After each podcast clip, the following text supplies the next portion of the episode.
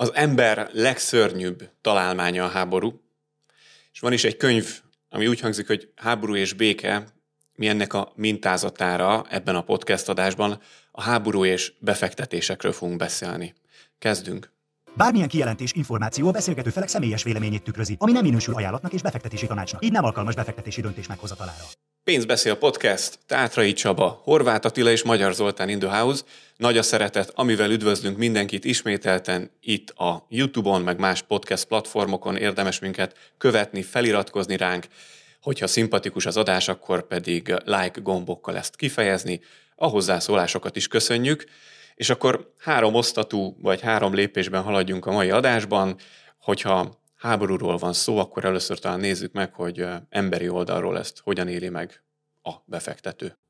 Van ennek egy természetes reakciója, szerintem, amit mindenki érez, független attól, hogy van-e befektetése, vagy sincs.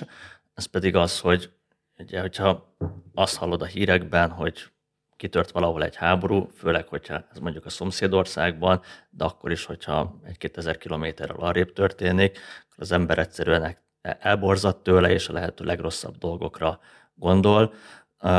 Nyilván, ez a, hogyha ezek sorozatban egymás után történnek, akkor ez meg pláne rátelepszik az embernek a lelkére, a közgondolkodásra, és ez egyfajta nyomott hangulatot jelent, ami egyben szerintem egy sokkal pessimistábbá teszi úgy általában az embereknek a gondolkodását a jövővel kapcsolatban. Igazából bármilyen negatív esemény van, lehet az járvány is, de a háború járvány igen. Ugyan, ugyanezt éltük át szerintem a Covid alatt is, hogy kicsit úgy éreztük, hogy nincsen már holnap. Hát igen, és a járvány egyébként nagyobb problémát okozott a piacokon, és az emberi fejekben is, mert ez tényleg egy új szituációt hozott hogyha a háborúk történetét visszanézzük a második világháborútól napjainkig, akkor nem volt egy olyan nap, amikor ne ropogott volna valahol a földön fegyver. Valamennyire azért hozzá vagyunk szokva a háborús helyzethez. Ugye akkor egy nagyon érdekes szituáció történik, amikor ugye itt Magyarországhoz nagyon-nagyon közel történik egy háborús konfliktus, mert ezt mi tényleg, mi magyarok nagyon közelinek érezzük, de valójában, hogyha befektetési piacokat nézzük, akkor például az amerikai részvénypiacot ez hét napra hatotta meg.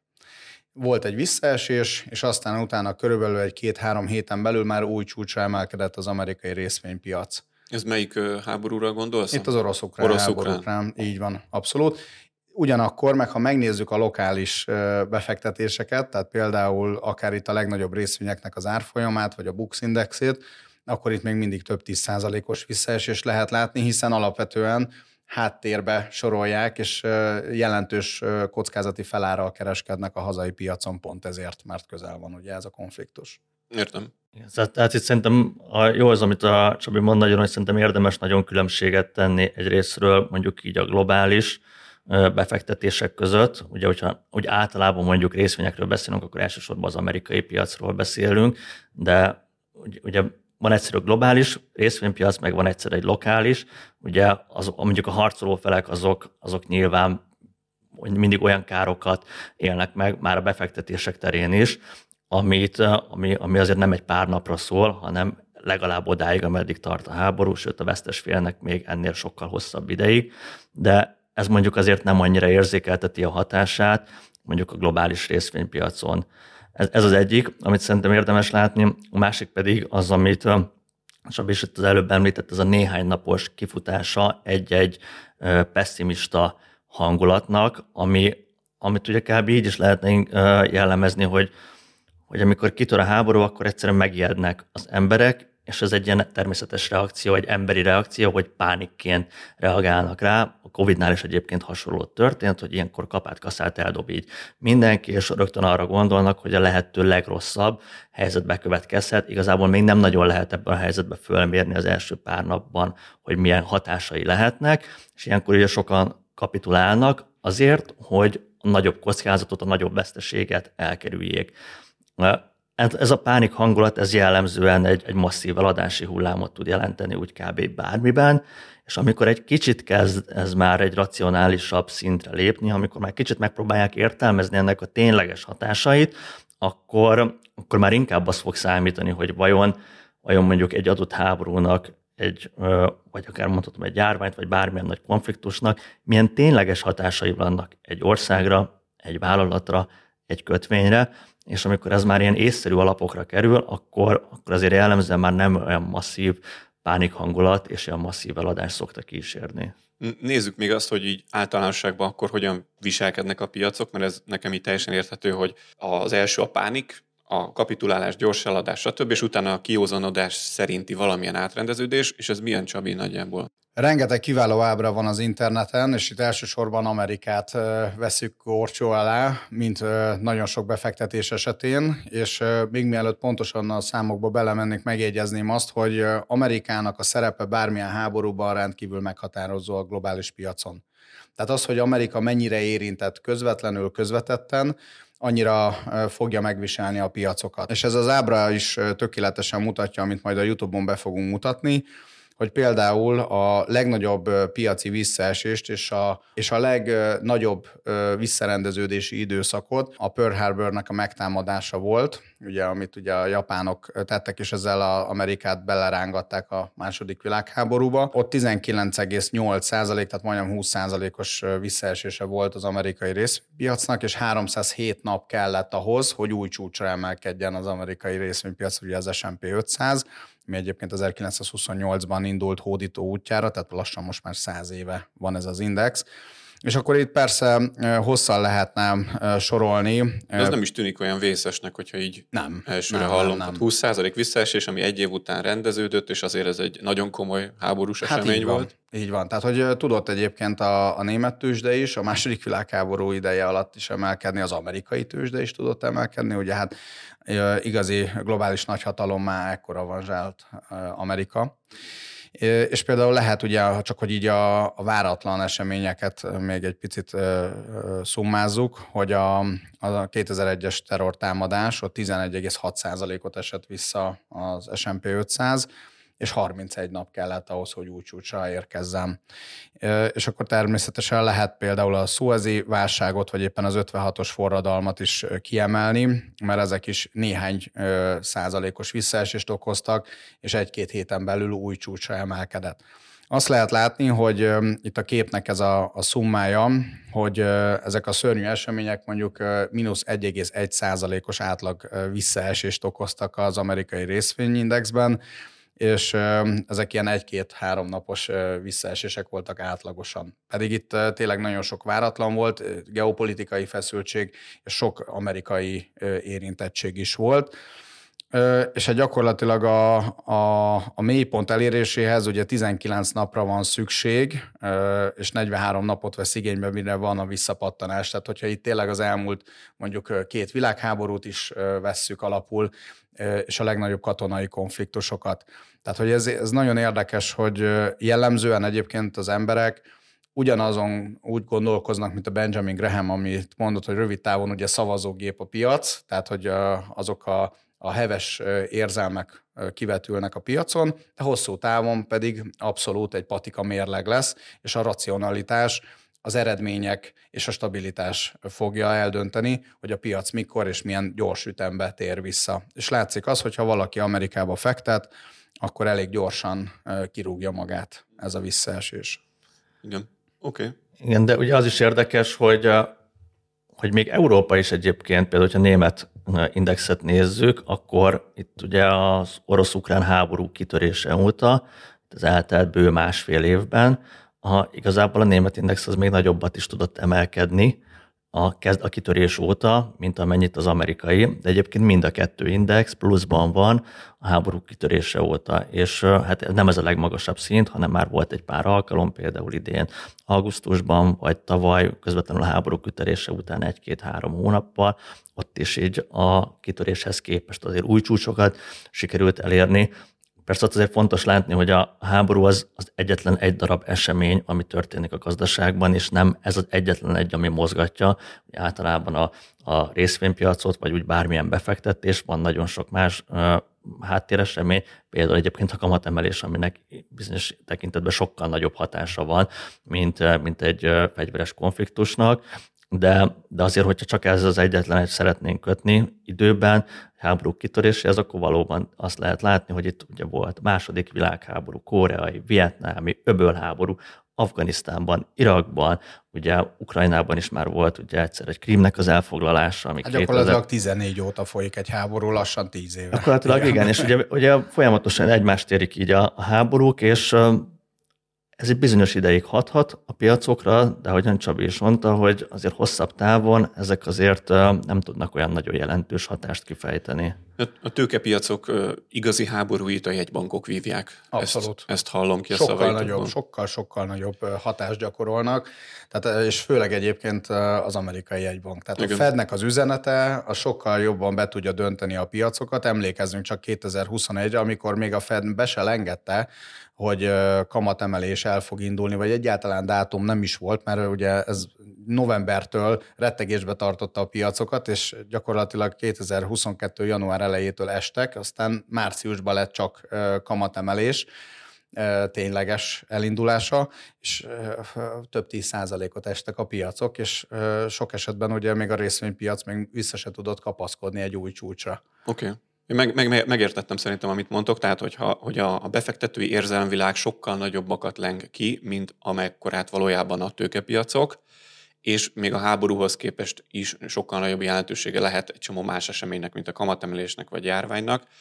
De akkor általánosságban beszélhetünk talán arról, hogy a befektetők milyen megoldásokat eszközölhetnek így a háborúval szemben. Mindenképpen egy széles diversifikációban kell gondolkozni, és preventíven gondolkozni arról, hogy a következő években számítani kell további geopolitikai konfliktusokra. Ez is már többször beszédtéma volt nálunk hogy újabb világrend felé haladunk, ahol megint egy kétpólusú világ kezd kialakulni. Az egyik oldalon Kína, Oroszország és egy másik tömb, ugye a demokratikus karta, és a másik oldalon egy Euróatlanti Szövetség alakul ki.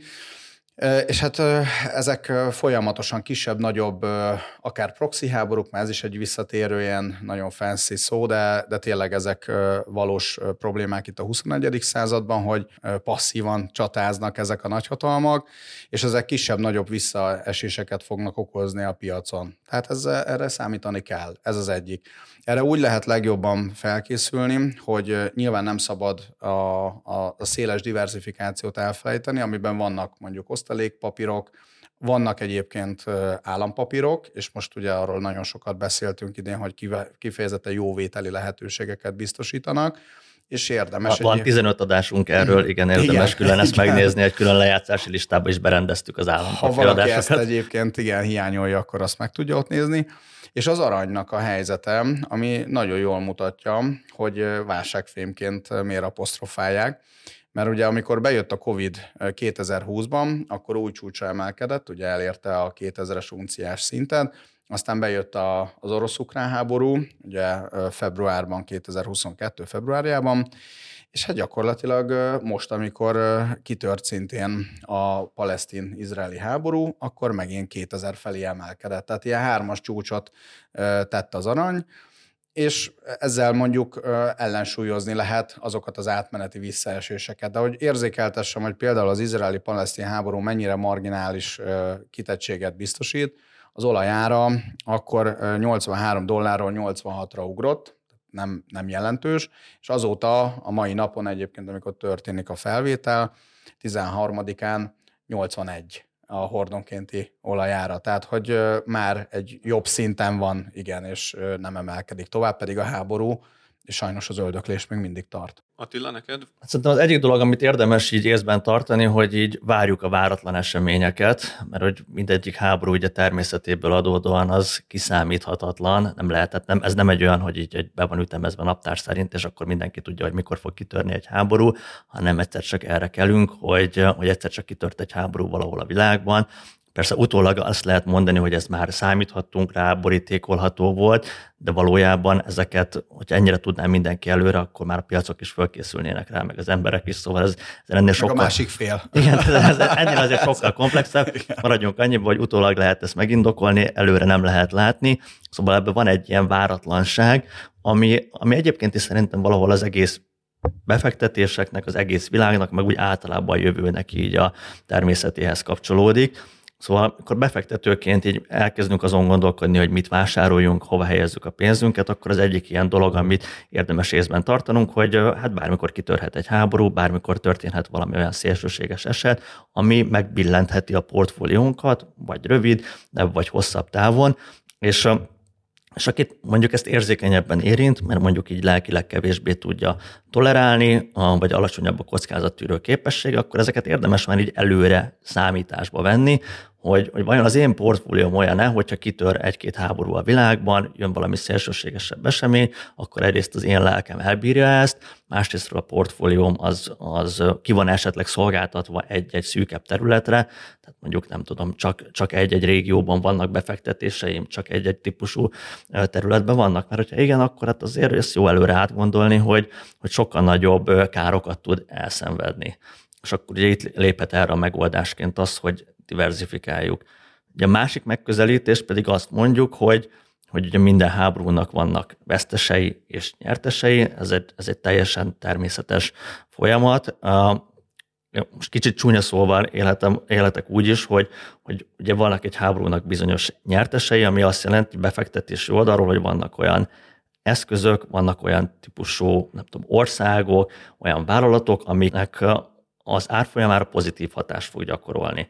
És ugye ezt is azért szerintem így józanész szerint végig lehet gondolni, hogy vajon mik azok a, az eszközök, amik nagyobb kockázatba kerülhetnek, ilyen például mondjuk az olajipari vállalatok, mondjuk tipikusan ide tartozhatnak, tudom, régiós vállalatok, mondjuk például az Nyersanyag. OTP, igen, OTP MOL, ezt nagyon jól lehetett látni, hogy, hogy masszív visszaesést szenvedett itt ugye az orosz-ukrán háború kitörését követően, amiből még mindig nem állt föl teljesen, és akkor ugye azt is lehet látni, hogy vannak olyanok, amik mondjuk kevésbé érintettek, például mondjuk az függetlenül attól, hogy Izraelben vagy Ukrajnában van-e háború, mondjuk egy amerikai közmű vállalat, egy, egy vízszolgáltatással foglalkozó, vagy egy szemétszállító vagy cég. Vagy fogyasztás. Igen, tehát ez a kutyát nem érdekli ott, ezek attól függetlenül tudnak majd növekedni.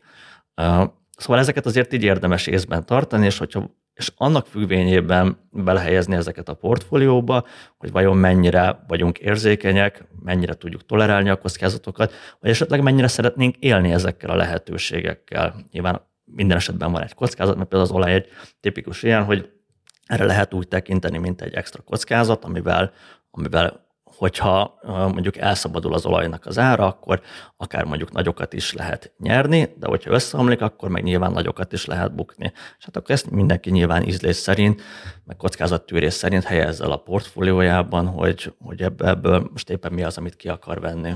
Mi van, hogyha egy ügyfél azt mondja, hogy oké, okay, értem, bizonyos eszközosztályok, meg területek nagyon rosszal, rosszul jöhetnek ki egy háborúból. Én nem nagyon akarok ezzel foglalkozni, szeretnék egy olyan defenzív portfóliót kialakítani, ami kellően diversifikált ahhoz, hogy az egyes ilyen negatív eseményekkel szembe hát minél nagyobb védelmet nyújtson. Mit lehet neki mondani, milyen módon diversifikálni? Egyrészt ugye az Intex tehát ez egy tökéletes megoldás arra, hogy a, például a Standard Poor's-ban 11 különböző szektor található. Ebbe benne vannak ugye a nyersanyagok, az egészségügy, energetika, és itt van ugye a megújuló is, tehát nem feltétlenül csak a hagyományos, pénzügyi cégek, technológia, tehát hosszá lehet ugye sorolni ezzel önmagában már egy nagyon széles diversifikációt biztosítunk. Emellett ugye lehet más eszközosztályt is, tehát kötvényeket is belerakni, és nem kifejezetten arról van szó, hogy akkor én most egy dársznyillal próbálom eltalálni azt, ami folyamatosan emelkedik és háborúktól független,